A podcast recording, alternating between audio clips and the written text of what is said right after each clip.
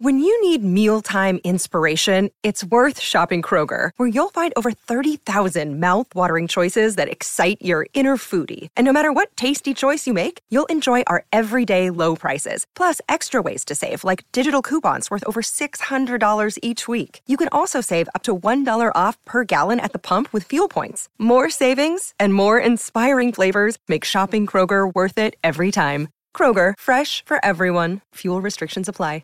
Mother's Day is around the corner. Find the perfect gift for the mom in your life with a stunning piece of jewelry from Blue Nile. From timeless pearls to dazzling gemstones, Blue Nile has something she'll adore. Need it fast? Most items can ship overnight. Plus, enjoy guaranteed free shipping and returns. Don't miss our special Mother's Day deals. Save big on the season's most beautiful trends. For a limited time, get up to 50% off by going to BlueNile.com. That's BlueNile.com. For the ones who know safety isn't a catchphrase, it's a culture. And the ones who help make sure everyone makes it home safe. For the safety minded who watch everyone's backs, Grainger offers supplies and solutions for every industry, as well as safety assessments and training to keep your facilities safe and your people safer. Call clickgrainger.com or just stop by. Grainger for the ones who get it done.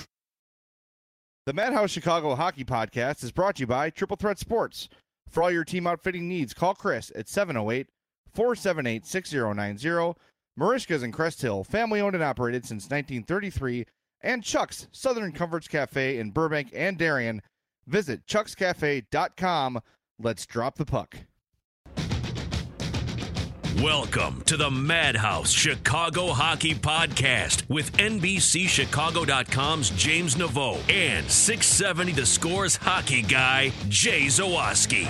Here I Chicago!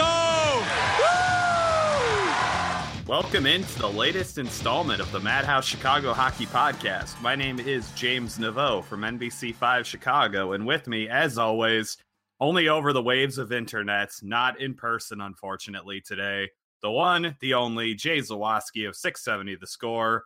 Jay, Stanley Cup final. Blackhawks aren't in it, but the hockey has still been fantastic. The hockey has been awesome. And before we get into breaking down the cup final, I just want to make sure we alert our listeners about the little change we announced on our Twitter. For those of uh, those of you that don't have Twitter, don't follow us on Twitter.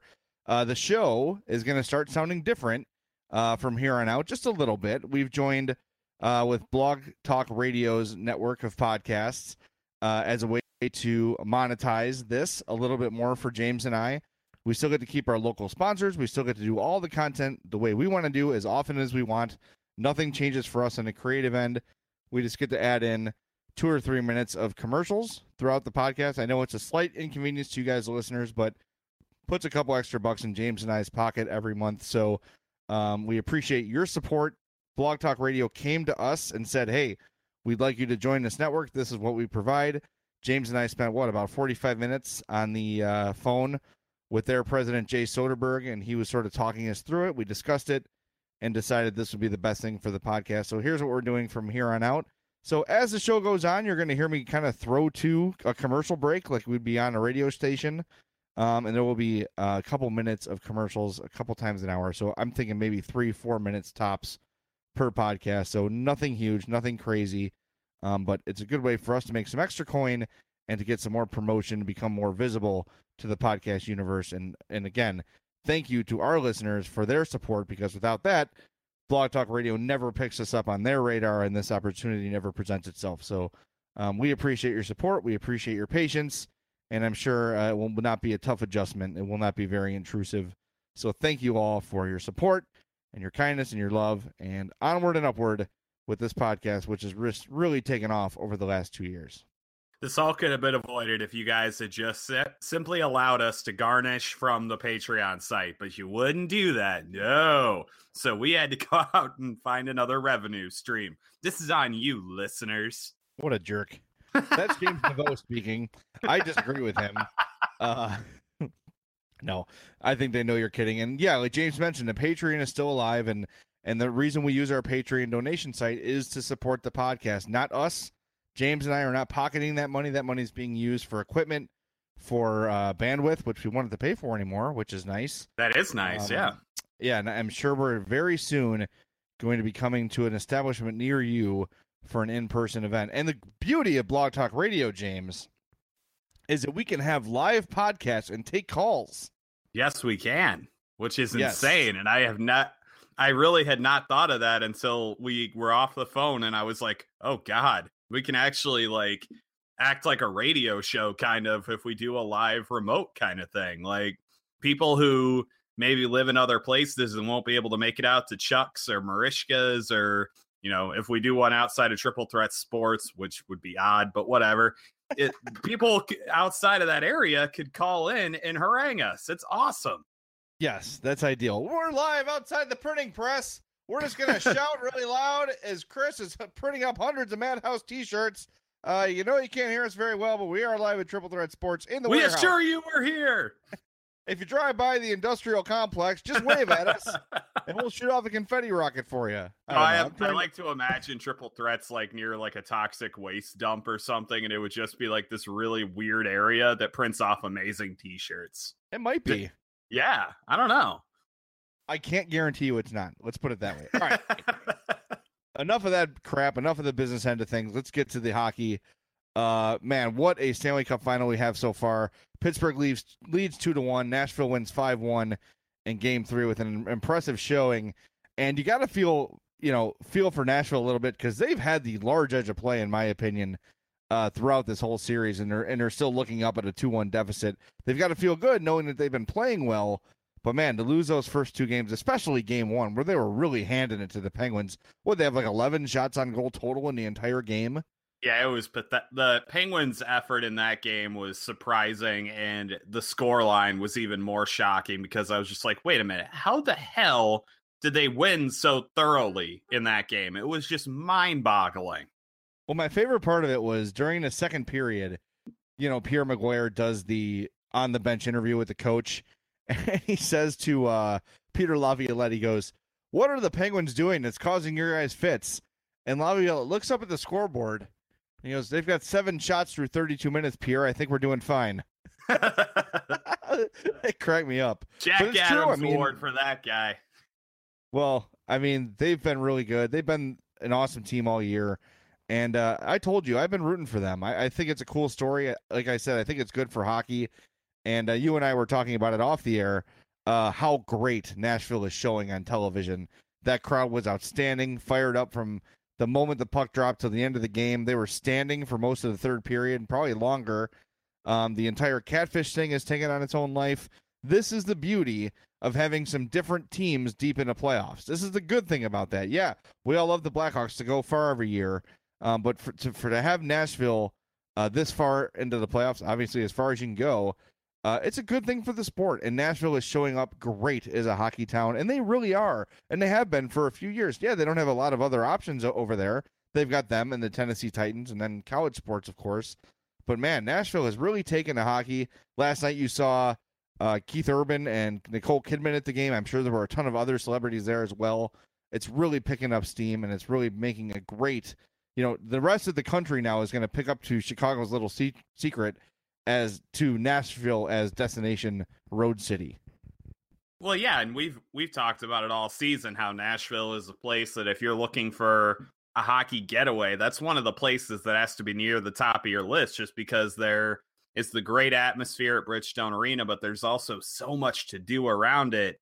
And every hockey media type that is down in Nashville is saying that they've never seen a city jump behind a team the way that Nashville has jumped behind the Predators in this series. It's been absolutely incredible. It's just wall to wall golden blue jerseys there. All the bars on the streets around the arena are just absolutely packed to the gills. The fans are loud as hell. They've got all the celebrities you mentioned Keith Urban and Nicole Kidman, Carrie Underwood's there for games, Taylor Swift. I mean, it's just like eh, all these celebrities live in Nashville and it- it's almost like this is what LA wants. Like this is what the LA Kings would want to have all these celebrities in Nashville is somehow outdoing them in terms of the star power that they're drawing. And I know part of that's the novelty of it. It's the first time Nashville has ever been in a Stanley Cup final game, but it, it's just amazing to me the electricity around that building and really, I feel like it's translating into a lot of interest in this Stanley Cup final.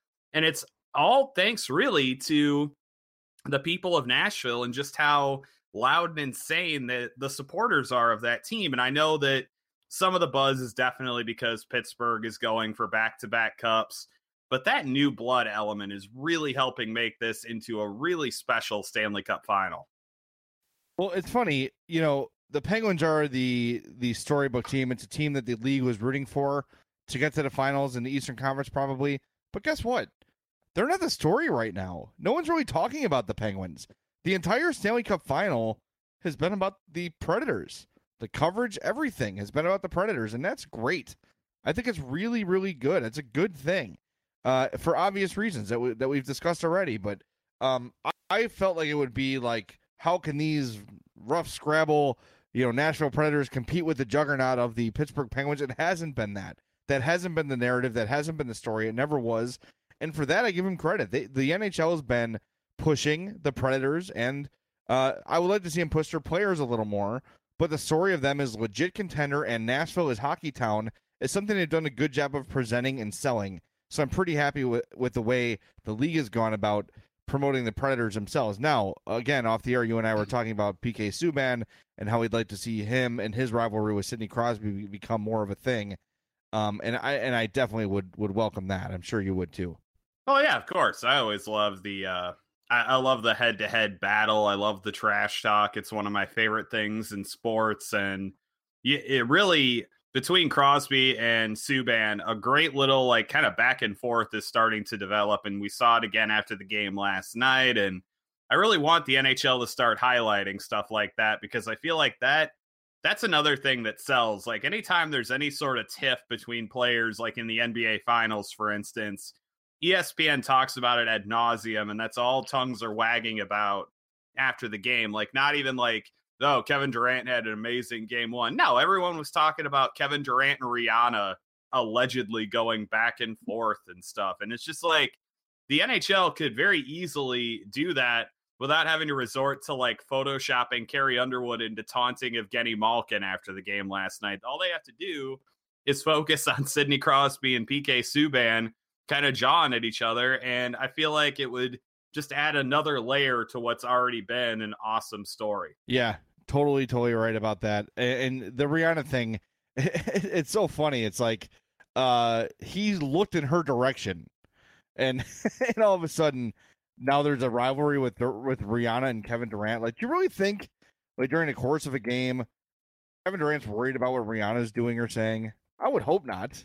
Do you, yeah. I, do you think if you were competing and I mean Rihanna's there and you're going to notice her, she's probably like the sexiest woman on the planet.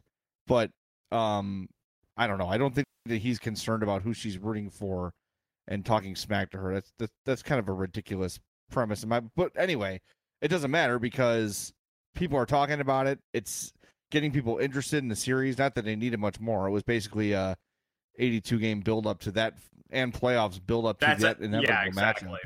Mm-hmm. But uh, anyway, no one's here for the NBA. but, but, but, you're right. I think just playing up those rivalries, pr- playing up that fun, is a really smart idea, and, and hopefully the league catches on to it sooner or later.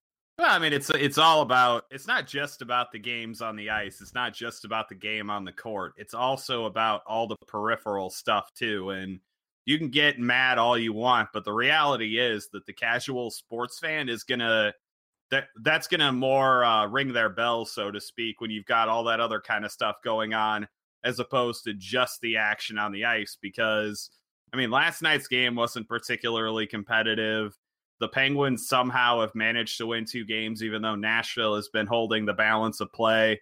It's been a very interesting series for hockey fans, but just from a casual perspective, it's not like these have been like nail biting games, you know? So you kind of need that ex- that extracurricular stuff to you know kind of make an appearance i think just to kind of spice things up a little bit but man this has been one of the more fun finals just with all of the stuff going on around it that i can remember and I, w- I hope the nhl realizes that and they really capitalize on it. Definitely and you mentioned casual fans and that's the sort of thing those are the people you're going to capture with those outside of the game stories, right? because I think a lot of the general public, when they hear hockey, they just think, eh, I don't know it. I don't understand it. I'm never going to watch it.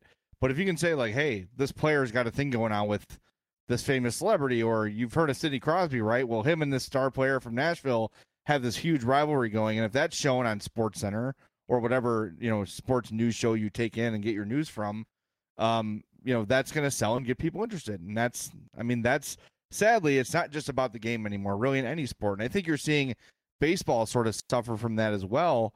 Um, and what was the most compelling story this year was the Orioles and Red Sox with Machado and with Pedroia and all that stuff. So, um, and the the stuff with um, wow, Adam Jones in Boston as well. It's the off, and that's not a good story, but it's something that's away from the game that brings attention to it. And that's the sort of thing that the NHL needs and has needed for a long time. And hey, you've got two of your brightest stars uh, doing that right now in the Stanley Cup final.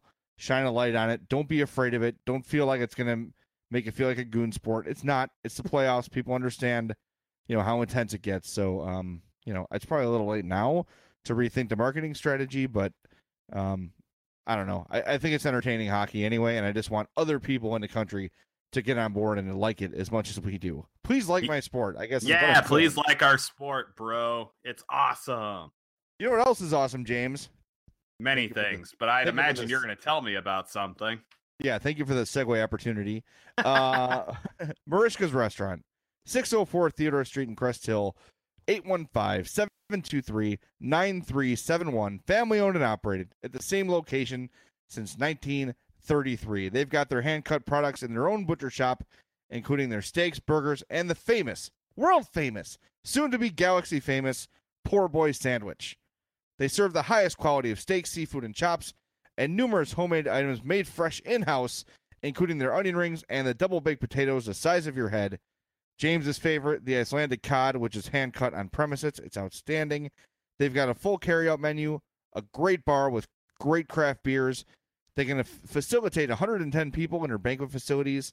So visit Merichkas.com or check them out on Facebook at facebook.com slash Merichkas. Open seven days a week and close only on Christmas, Easter, the 4th of July, and Thanksgiving. When James and I return from the short break, we will discuss some more of the Stanley Cup final as well as some of the Blackhawks news that broke over the course of this week. You're listening to the Madhouse Chicago Hockey Podcast. Welcome back to the Madhouse Chicago Hockey Podcast. Man, this is awesome. Feels like we're doing a real radio show, Jay. I'm digging this. No, um, we, real, we we've been discussing the uh, Stanley Cup final, and we've been discussing just the general atmosphere, the craziness around uh, Game Three in Nashville, and just how amazing this series has been so far. But I'm I'm intrigued because there's something that I've been wanting to ask about the final and about how Nashville has kind of embraced, you know, its identity as a hockey city. And I, am genuinely curious. Do you think there is another kind of under the radar city in the US or in Canada or whatever that if they hosted a Stanley Cup final, they would have the same kind of reaction, the same kind of newsworthiness that Nashville has kind of brought to the table? I'm trying to think of another market that might do the same thing. And I'm honestly drawing a blank, Jay. Do you is there another place that could potentially be a Nashville type market? Well, I think the first thing we need to do is sort of find what those teams might be, right? So the tr- non-traditional hockey cities mm-hmm. with an um I don't know, like with an area that allows a party to happen, right? I guess that would sort of be because the whole the atmosphere of Nashville itself lends itself to this sort of craziness. Because right. you walk outside and it's dollar PBRs as far as the eye can see, right? Um, so I guess the closest comparison, at least for places I've been, I've been to Tampa, I've been to I'm trying to think of places that would fit this mold that I've been to. So probably Tampa and Columbus would be the two, and I think Columbus could sort of become that if they were to make the Cup final. It's a college town a big college town, obviously. Right outside the arena, there's sort of an arena district. Nothing mm-hmm. like Nashville, nothing like Wrigley Field, but they've got sort of in a you know a couple restaurants, a couple bars right around the building, and I could see Columbus Blue Jackets fans really going crazy if the Jackets were somehow to get to the Cup final. That was off the top of my head, without knowing that question was coming. That was sort of the first one I thought of, and really the only one outside of Tampa there's a couple things to do there, but if I'm, rem- I mean, I was there in like 04, so it hasn't been recent. But as far as I remember, there's not a ton of like great things to do right outside the, the building. Yeah, I was kind of I was going in the same direction you were thinking of Columbus. I mean, I, I'm just I'm struggling to think of like other arenas and other kind of Sunbelt non-traditional market teams that would kind of be able to replicate the outside atmosphere around the arena like that and yeah, Columbus was the one that came up to, to me immediately. And I was also thinking about, and I know we bring up the Arizona market a lot because I'm out there so often and I've got family out there. And I, I was kind of thinking about it. And I feel like with the Westgate Shopping Center that's around Gila River Arena where the Coyotes play, you could get that atmosphere. The problem is it's not in downtown Phoenix. And so you're never going to have the kind of foot traffic I wouldn't think that you have around the arena in Nashville. Now, if the Coyotes were to move back downtown, or if they were to get an arena near Tempe, where Arizona State University is, then maybe you could have that kind of atmosphere. But I don't think at their current location you could do that. So, tossing them aside and tossing out, I don't think Carolina, you're ever going to quite get that kind of insanity in Raleigh. No offense to the good people of North Carolina. For, I've always heard great things about Raleigh. I would love to visit there but yeah, man, I think Columbus is pretty much the only that's the only place I can really think of that could even come close to matching that in terms of a non-traditional hockey market. So we're obviously we're dispensing with places like Washington and Minnesota that you know right. haven't been to the Stanley Cup final recently, but those aren't non-traditional markets. So for the context of this conversation, I think we're probably just going to end up having to say, "Hey Columbus, get to the cup final and show us what you got." Yeah, and it, I think also we should give a little credit to Florida too. When the Panthers made the Stanley Cup final, it was pretty crazy around there as well, um, with the whole with the rats and everything. That really took on a life of its own. Um, I I don't know. I, I wonder if it's. I wonder if it is limited to that. I wonder if our listeners have any thoughts on this too. Hit us up at madhousepod at gmail.com. Let us know if you can think of anything that would sort of take on the life that is taken here in Nashville. Uh, the only thing, like we said, I think Columbus is probably the best candidate, but I'm sure we're missing something. So let us know if you would de- agree, disagree, what you think. James, we also have some Blackhawks news uh, to discuss here, and the news came out this week of and something that we've sort of suggested on the show before. I have heard it whispered here and there that there might be like a wink, wink, nudge, nudge deal with Vegas here. That if they somehow take Marcus Kruger off the Blackhawks' hands, the Hawks would then expose Van Riemsdyk in the expansion draft for Vegas to take. Mm-hmm. Now, I like where Bowman's head is at, right? Saying, okay, look, we have this contract that we're sort of saddled with. All things being equal, we'd love to keep Marcus Kruger, but we've got big cap problems, and this is a, a, a contract we can move without hurting the team too deeply. You do this for us, we'll leave this guy exposed. But my question is, don't they kind of have to leave him exposed anyway? They don't have to. I mean, no, I they, mean, looking at the numbers, looking at the the qualifications of guys they have to protect, wouldn't he? I, I mean, who else do they really have that can be? Well, the the trick is if they if they protect Trevor Van Riemsdyk, what ends up happening is that they end up not being able to protect guys like Richard Panik and Ryan Hartman because you've got the minimum the numbers. It becomes a numbers game at that point because you can def- I believe you can protect seven forwards and three defensemen, or you can protect eight skaters. And if they protect Trevor Van Riemsdyk, right. that yeah. puts them at eight because that's all of their uh, no trade clause contracts. That's that literally would be it. If they protected Trevor Van Riemsdyk, you would leave Richard Panik exposed. You would leave um, Marcus Kruger exposed. Ryan Hartman would be exposed. All those guys could be protected if the Blackhawks decide to leave Trevor Van Riemsdyk exposed.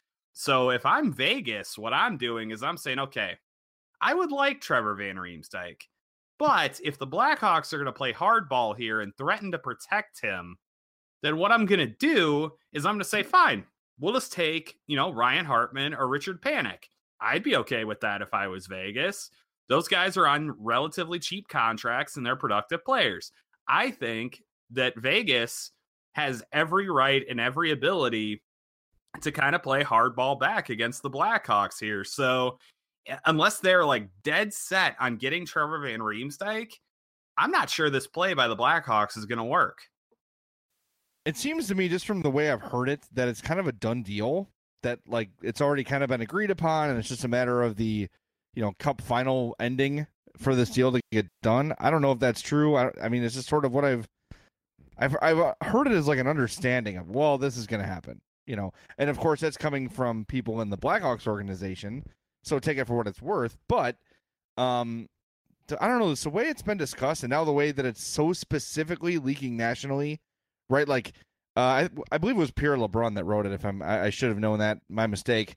I'm pretty sure it was him. I think it was Frank sort of, Seravalli from TSN. You're right. He had it first. You're absolutely right. And he was sort of reporting it verbatim as like what I've heard. So maybe he's hearing from the same people I am. Who knows? Um, but I don't know. It just seems like a lot of people have just sort of assumed that's going to be what happens. And uh, adding Marcus Kruger to a team that's up and coming. That's obviously it's going to be their first game ever played. Um, to add a guy like that could be really beneficial for them. I, I don't know. It's uh, it's interesting. This whole this whole expansion draft thing is is kind of crazy, and I feel like Vegas can pretty quickly become a pretty good team. Mm-hmm. Um, and and as we've been talking about this, you know, I've never been Van Riemsdyk biggest fan, but when you look at what's coming, you know, down the pipeline, the Hawks have a lot of forward depth, right? They've got a lot of guys that can step up. You've got I heard you on the score this week. Awesome hit, by the way, with Hub Arkush, talking about Alex Fortin and uh Hinostroza's development and Alex DeBrincat's uh ex, you know uh, he seems to be eminently joining the team here. So there's a lot of forward depth in the pipeline. Defensively, not so much. So while Panik and Hartman are better players, there's no doubt about that, than Trevor Van Riemsdyk maybe for the Hawks, it makes more sense to try to hang on to him and keep him in the fold because it's a guy that's got some experience that's shown slow improvement, but improvement nonetheless. Um, I don't know. As we're sitting here talking about it, I'm wondering if they should try to do what they can to protect Van Riemsdyk.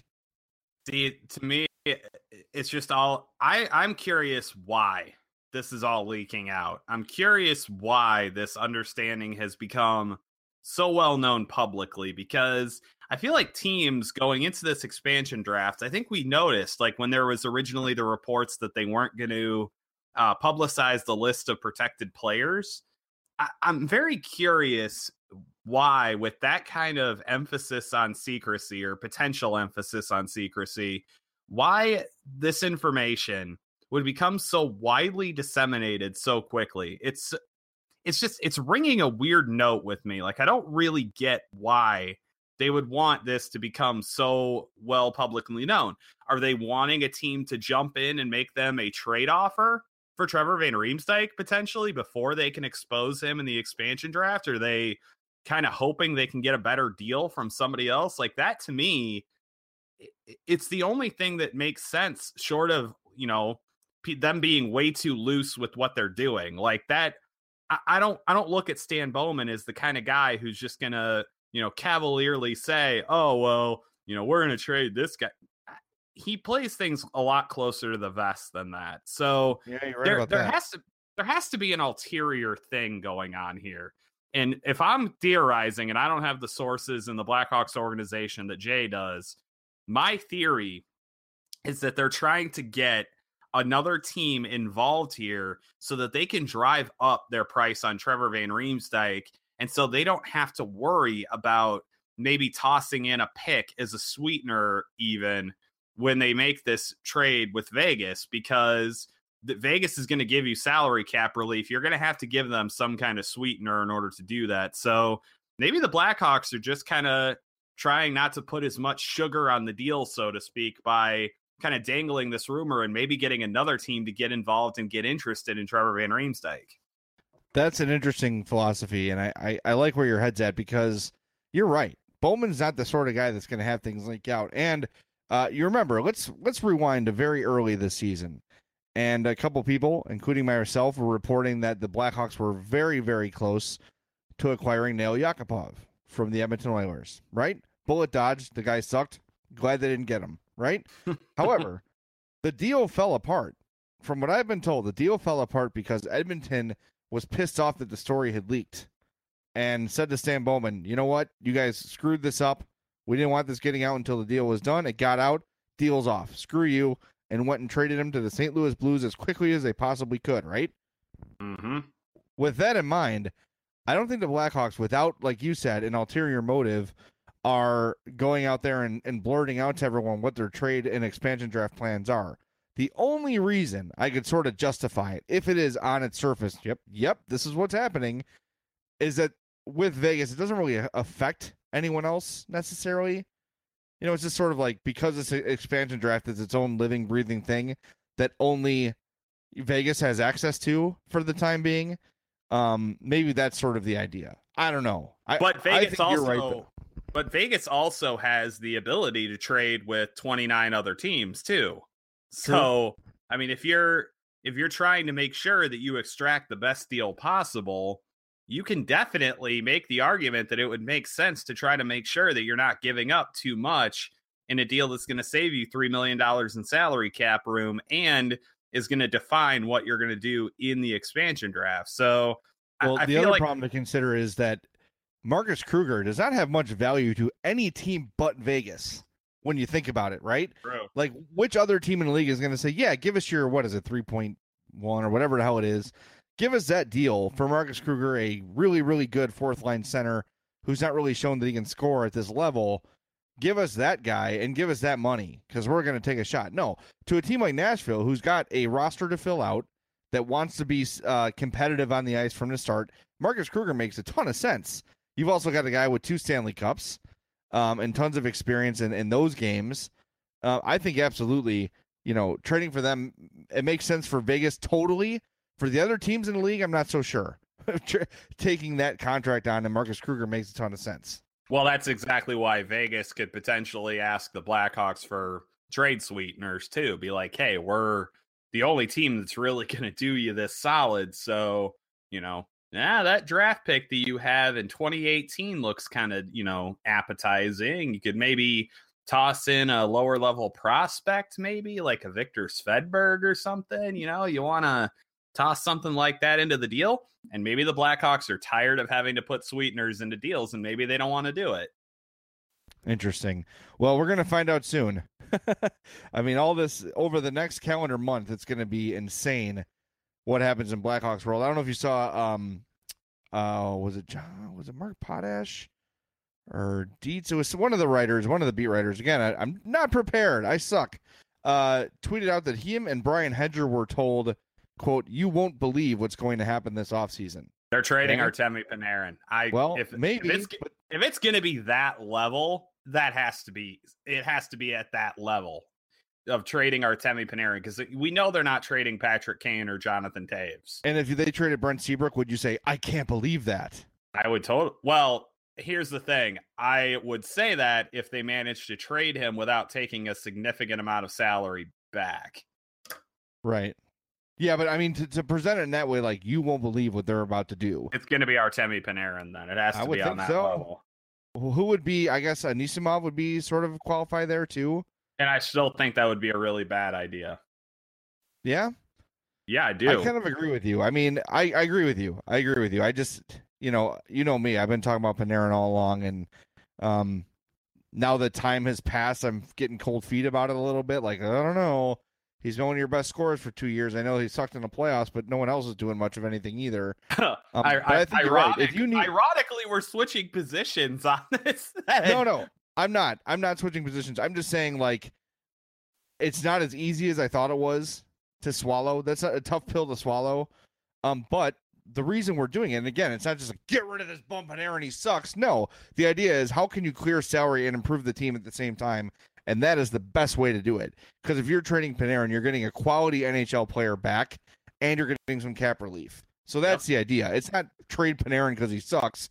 It's trade Panarin because he's the best option to, to fix your two problems. And not to toot my own horn, but that's basically what I told Hub Arkush the other day. I told him, like, look, this isn't something that I'm looking at as like Artemi Panarin is something wrong with the team. He's not a liability. The thing that I'm pushing here is that Artemi Panarin is the one guy on this roster, I truly believe this, that you can trade away, get salary cap relief, get a great return for, and you could potentially have a replacement for in the pipeline.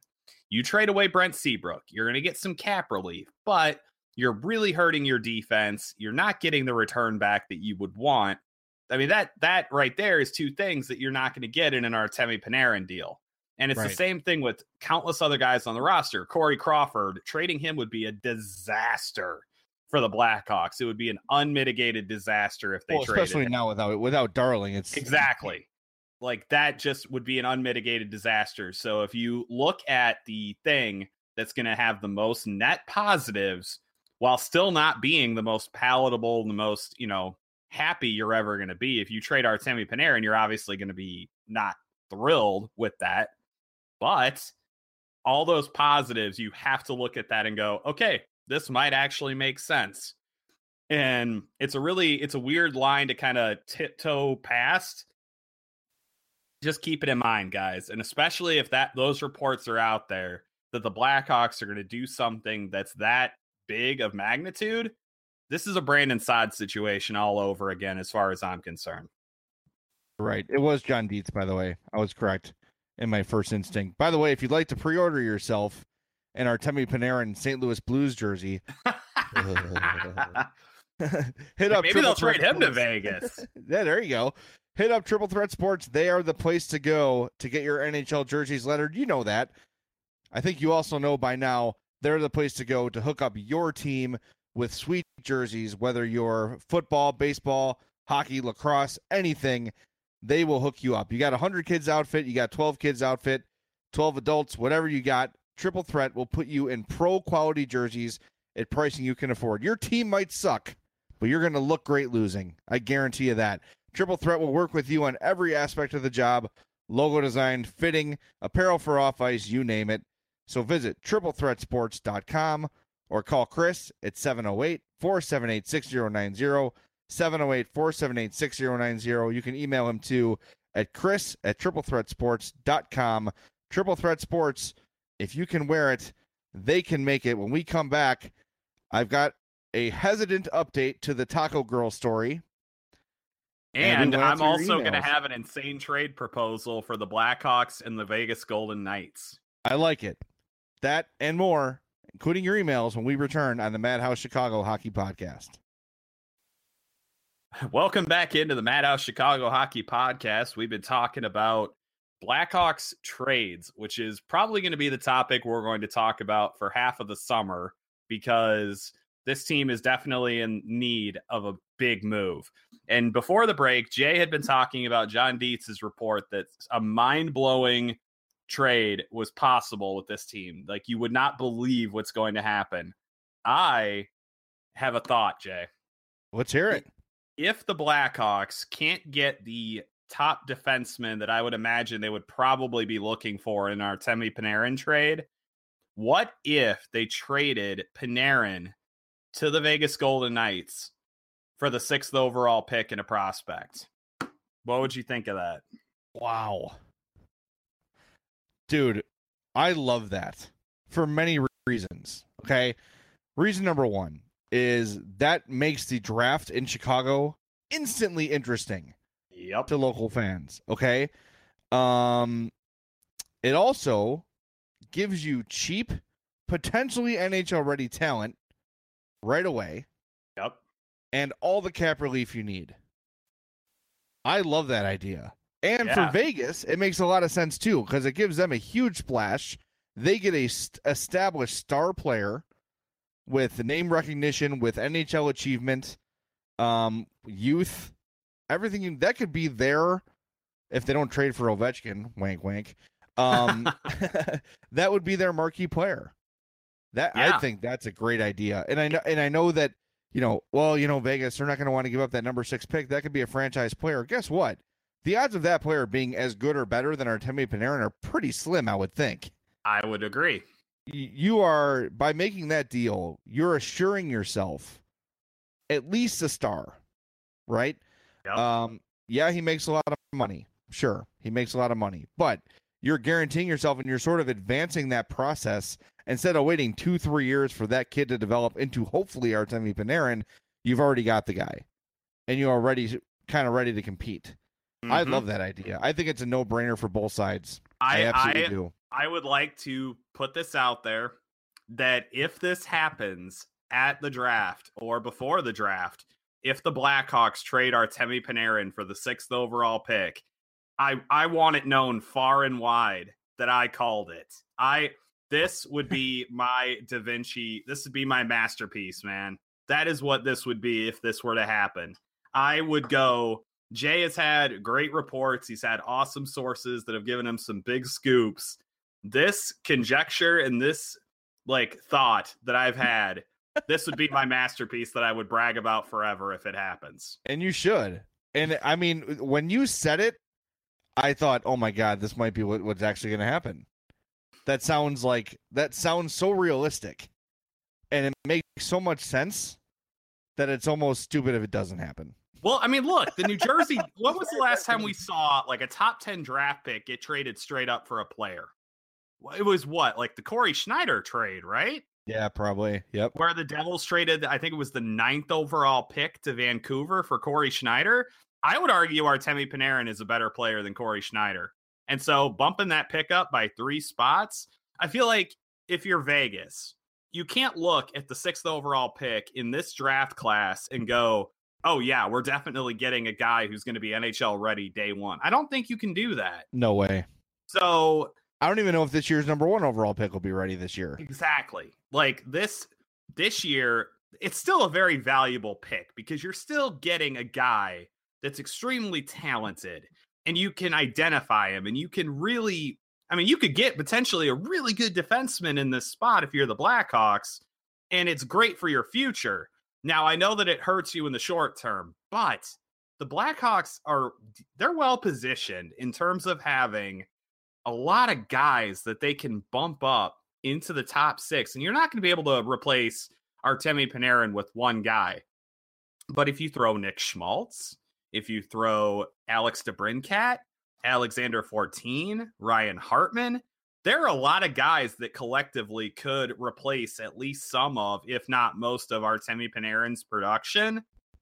I, I think this is a that's a trade. If I'm the Blackhawks and I'm looking to get a potential maybe franchise blue liner and I'm looking to make a splash in the draft that's at my arena, that's I'm looking right there.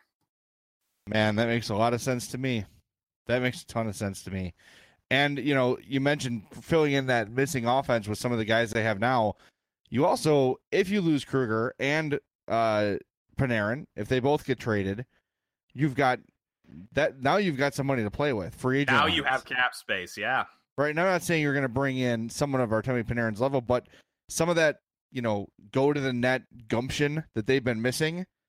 Um, that you, you can sign a guy like that for two or three million bucks, who can score now and again, and go and, and do the the dirty work that a lot of the Hawks were unwilling to do this year during the playoffs. Dude, I love that idea. I think it's fantastic, and I think that you should be the new Hawks GM. Yes, I am successful. I think it's great. Uh, we want to know what you guys think. Hit us up, madhousepod at gmail.com or tweet at us on Twitter at madhousepod. Make sure you follow us there too. And by the way, as we uh, we have talked about this new change to our podcast, reviews and uh, you know ratings, all these things really will help us out. Um, so please make sure you rate and review the podcast as well. Um, so I have an update to the taco story. The update is I I, I probably can't talk about it anymore. Oh no, what happened? Well, I, I'm really, really hesitant to talk about it, and I might even edit this out after you and I discuss because um I sort of need your judgment here. So yesterday, oh yeah, yesterday I went in there, okay, and uh I didn't think she was working. My parents ordered. My parents moved yesterday, helped to move. They're like, "Let's get dinner." I'm like, "Cool, let's go right here. It's around the block." So uh we go there. I'm sitting there waiting for the food, and I don't see her. So I'm like, all right, cool. You know, she's taking a day off. She's never off. She's there every time I'm there. So um she comes to the counter. She must have been in the back. She's like, oh hey, um, someone came here because of you. I'm like, what do you mean? so she goes, Yes. She goes, I guess you're kind of like a big deal on Twitter. And I was like, oh, well, you know, I like, I work in radio and I, I talk hockey and like hockey fans know who I am, like somewhat, right? And she's like, oh, well, like I've always wanted to work in radio. And I'm like, oh, that's interesting because I teach at Illinois Media School. She's like, really? Oh my God, that's so cool. And I'm like, oh my God. So I'm like, let me run to my car. I'll get you my card. And I give her my card and she's like, all right, I'm going to email you and we'll figure this out. Like I and she's like, I want to start a podcast and I, have got all these ideas. I'm like, cool, run them by me. So we can't talk about it anymore. Because like, what if she's like, oh, he's got a podcast. I'm gonna check it out. so this this all right. I'm not gonna edit it out. I'm not gonna edit it out. But this is the last time it comes up.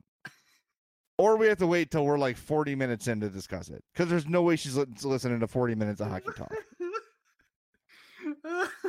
I can't get over this. and I have to ex- tell you, you were the first person I texted. Like as I'm pulling out, I texted James, "Do I have a taco story for you?" yes. oh, oh, I forgot this too. I and I said this to my. Uh, I told my because I the jokes and my parents are in on the joke too.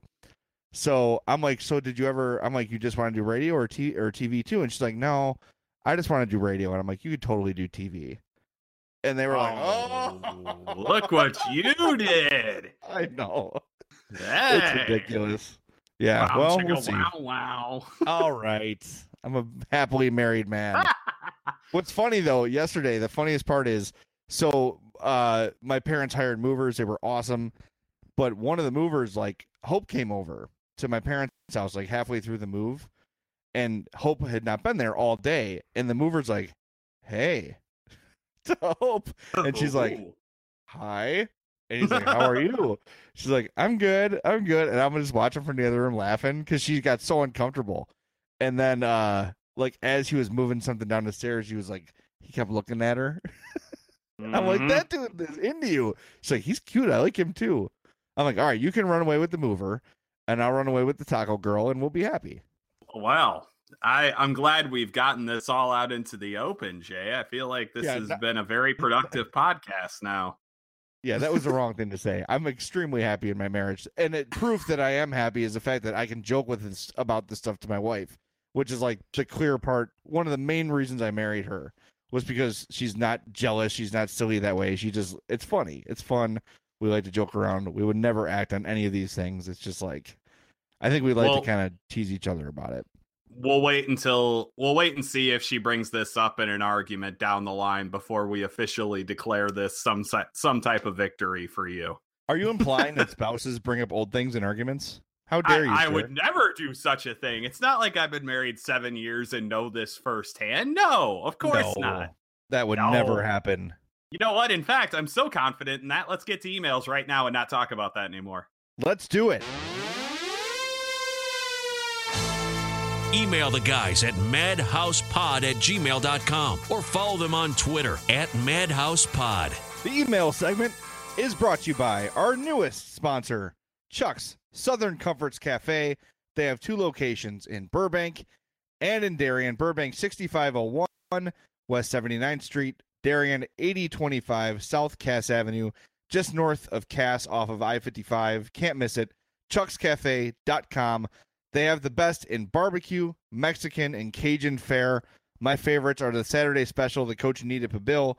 The barbecue nachos are insane. The jambalaya is the best I've ever had. And like I said last week, I can't imagine any jambalaya being better than Chuck's. It's perfect. Absolutely perfect. Their daily specials are always incredible as well. There is something for literally everyone at Chuck's. If you want a basic cheeseburger, you want some mac and cheese, they'll knock it out of the park for you. If you want an elaborate Cajun dish with all the accoutrements, I don't know if I said that right, Good but all that stuff, Chuck's will nail it for you. Chuck Pine is a chef there, and he cha- uh, trained under Rick Bayless, uh, renowned Chicago chef. So you know the food there is outstanding. And get this, they were on the same episode of Chicago's Best as Merichka's. No way. How about that? They they must have been tuning into our podcast when they put that episode together. I think it was long before we had a podcast, but sure, we'll take credit for it.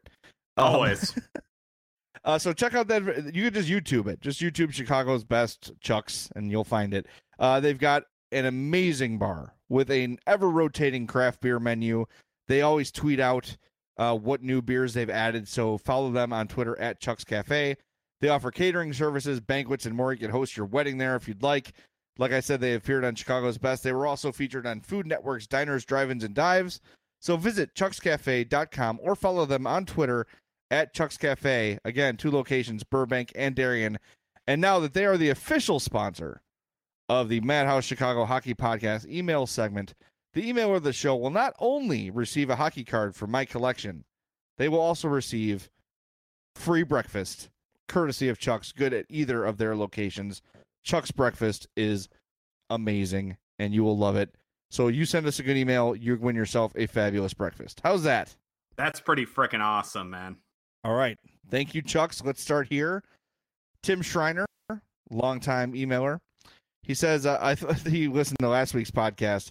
He says, Of course, I think of my question right after I listened to the podcast. What have you made of the latest Toews versus Crosby banter on Twitter? It seems hockey Twitter all of a sudden thinks Toews is the most overrated player in the game. All everyone is comparing is their stats. They are two completely different players.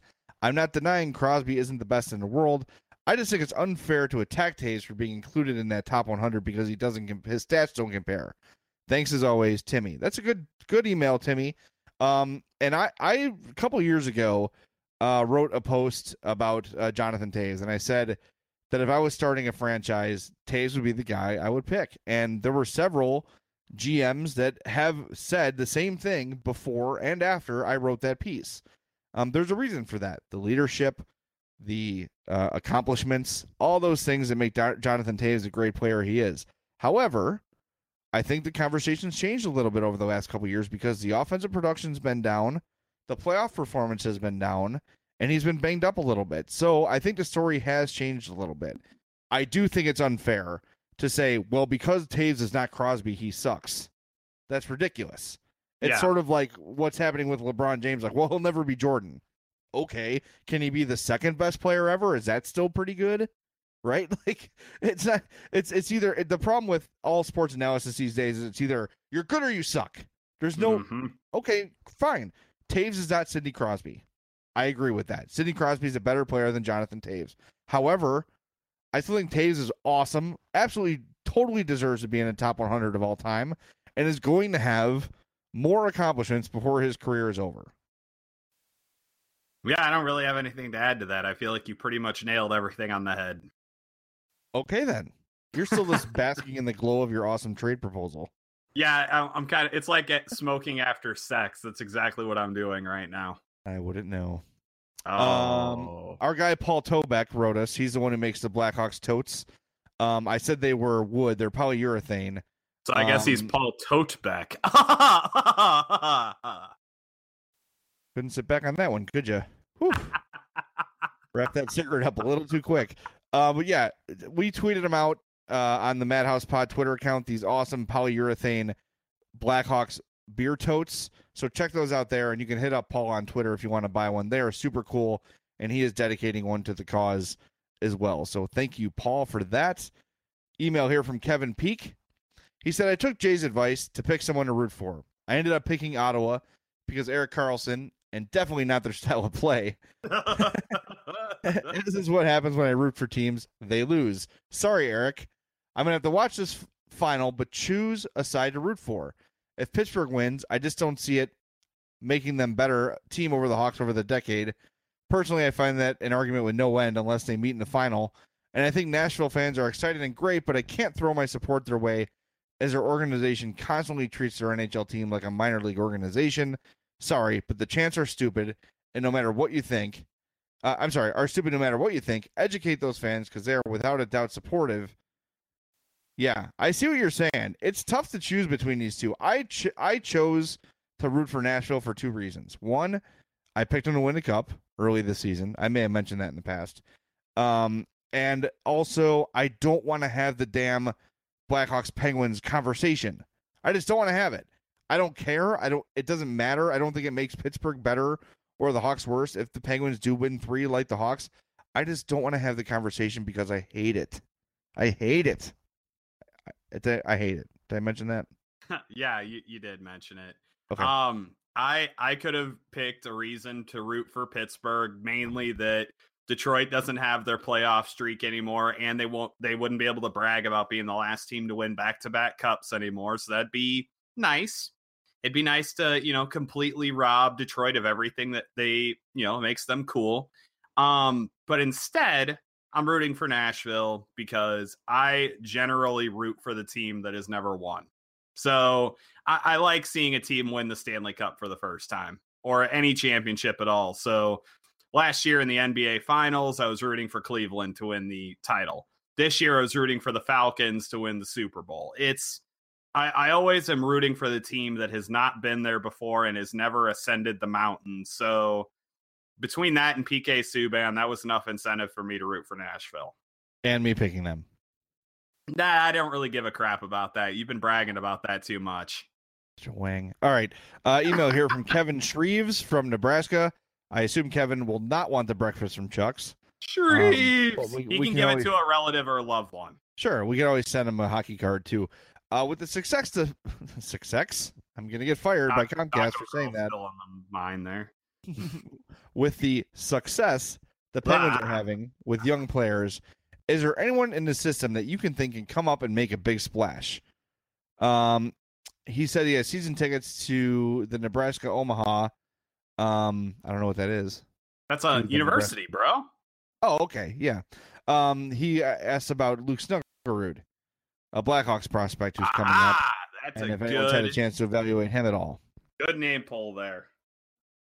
Yeah, so Snuggerud finished the year last year with uh yeah, I'm an idiot. I just totally was like, what am I reading? Yeah, University of Nebraska Omaha. Yeah. Played there last season, 39 games. He's a defenseman, left-handed shooting defenseman. 31 points in 39 games. Pretty solid season, I'd say. Uh, then joined the Rockford Ice Hogs for 13 games uh, with a goal and five assists, finished uh, minus two. Um, so decent showing in Rockford. I've not seen him play personally aside from prospects camps and things like that. I will say this: when I've seen him in those settings, um, he's definitely stood out as a guy who um, is among the better of their prospects. That's about all I can really tell you about him. I don't know if you have more on him, James, but uh, Snuggerud is a guy just talking to people in the organization that's definitely going to be part of things here. Uh, maybe if not next year, the, the the following year. He's definitely in the plans. I just don't know if he's the sort of guy that's going to come up and change the organization you know, on day one or anything. He's not going to lead the NHL in scoring as a rookie, I don't think, or playoff scoring as a rookie like Jake Guentzel is doing for the Penguins. Like I, I definitely, I'm excited to see him at prospect camp this summer. He's one of the guys that I'm definitely going to be watching very closely. I know a lot of people are going to be watching Alex DeBrincat, so I'm going to kind of stay away from that story a little bit. I think when I'm over there at Johnny's Ice House West I think Snuggerud is he is definitely a guy that I'm going to be checking out, and I'm really going to be kind of keeping a close eye on him and kind of evaluating his game, along with the. I think I'm definitely going to be watching defensemen a lot this year because this team needs a guy from their system to step up on the blue line. So between the blue liners and Snuggerud, I think I'm going to have my hands full at prospect camp, and it's going to be a really interesting time this year. Yeah, well, DeBrincat is the one who is um, if you're talking about an immediate impact, that's the guy. That's the guy that's going to come up here and is, is expected to be a contributor as soon as they decide he's ready for the league. And the problem is he's a little bit small. Um, what is he, five six or something like that? Well, it's Very not like small he's going to get any taller, man. No, but he gets stronger. He can yeah. certainly get stronger. I mean, you see, I think like Nick Schmaltz is going to be a guy who next year you're going to see a major difference in his game because I think he's spending a lot of this offseason just getting bigger and stronger. You saw Patrick Kane evolve from his first couple years to now, where Kane is is built like a. I mean, dude, Kane is ripped now, mm-hmm. and you've seen since he's gained that strength, he's taken his game to another level. Um, you'll see that from DeBrincat over time. You'll see it from Nick Schmaltz soon. So as these guys, I mean, keep in mind how young these guys are, right? They're they're not even fully adult yet. Um, they're going to grow physically, and when they do, they're going to be major factors. And DeBrincat is that guy. I don't know if he's NHL ready next year. I think he's going to get every chance he can to make the team next year. He does have a pro deal signed, um, but that's the sort of guy. If you're saying immediate impact, that's probably the name to keep an eye on. You've also got the development of Vincent Hinostroza, which should take a step next year. He, everything last year I liked, except he couldn't put the puck in the net. Hopefully, that's the last thing to come in his game. And people that have played with him before, um, like Ryan Hartman, who I've spoken to about Hinostroza, has said it always takes him a little while when he jumps to a level to add the offense, right? He'll get up to speed, he'll play the system right, play well defensively, but the goals are the last thing to come for him. Hopefully that holds true in the NHL. And if he can start pumping some, some pucks in the net and put put up like Richard Panik numbers, dude, they're in really good shape if that's the case. So, um, man, I'm really looking forward to to next year. It's going to be great uh, seeing these young players develop, seeing who steps up in this offseason is going to be absolutely riveting. So before we wrap up the show, we're going to take a quick break and come back and award the emailer of the show and wrap things up. You're listening to the Madhouse Chicago Hockey Podcast. Welcome into our final moments of the Madhouse Chicago Hockey Podcast. I feel like going and getting a sweater from the closet like Mr. Rogers right now, just because we're kind of winding down and we're going to give out a delicious breakfast and a hockey card to someone. And it just feels like we're putting a nice little bow on our first podcast as a member of the Blog Talk Radio family. I'm excited. Yeah, yeah. I mean, it's it's a it's a interesting feeling, but it's a cool feeling nonetheless. All right. Well, I have pulled the winner. So you had to pick. I pulled the winning card. You need to pull the winning winner.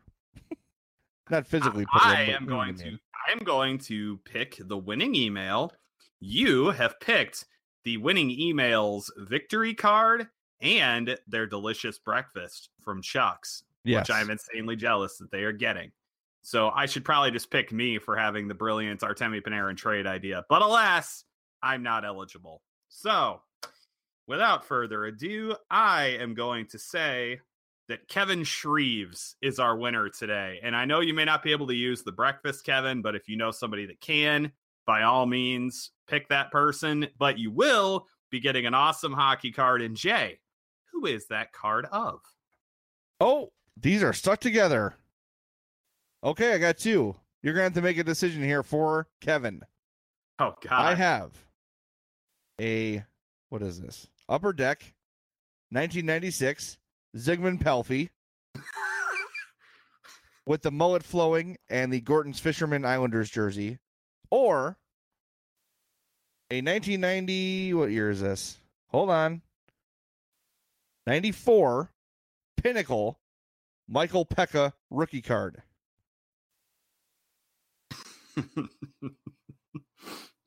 now the Peca one's probably more valuable.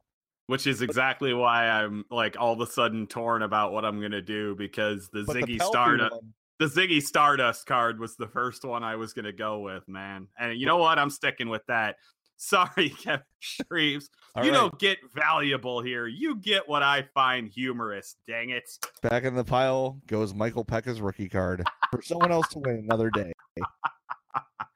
Oh, Kevin Shreves is gonna kick both of our butts. Probably. He's like, right, ah, "Not- that's not only do- do I not get breakfast, I don't get friggin' Michael Peca rookie card. Yeah, good job, man. I might, have to, fi- I might have to have a new winner picker. All right. Well, that's going to do it for this edition of the Madhouse Chicago Hockey Podcast, which has been brought to you by Triple Threat Sports. For all your team outfitting needs, call Chris at 708 478 6090. Merichka's in Crest Hill, family owned and operated since 1933, and Chuck's Southern Comforts Cafe in Burbank and Darien.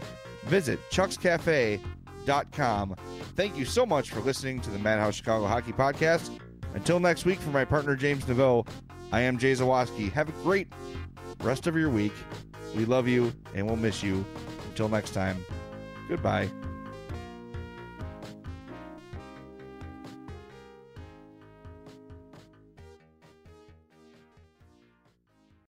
If you look around, you'll see the world can be pretty smart. Okay, very smart. At Capella University, we think education should be smart too.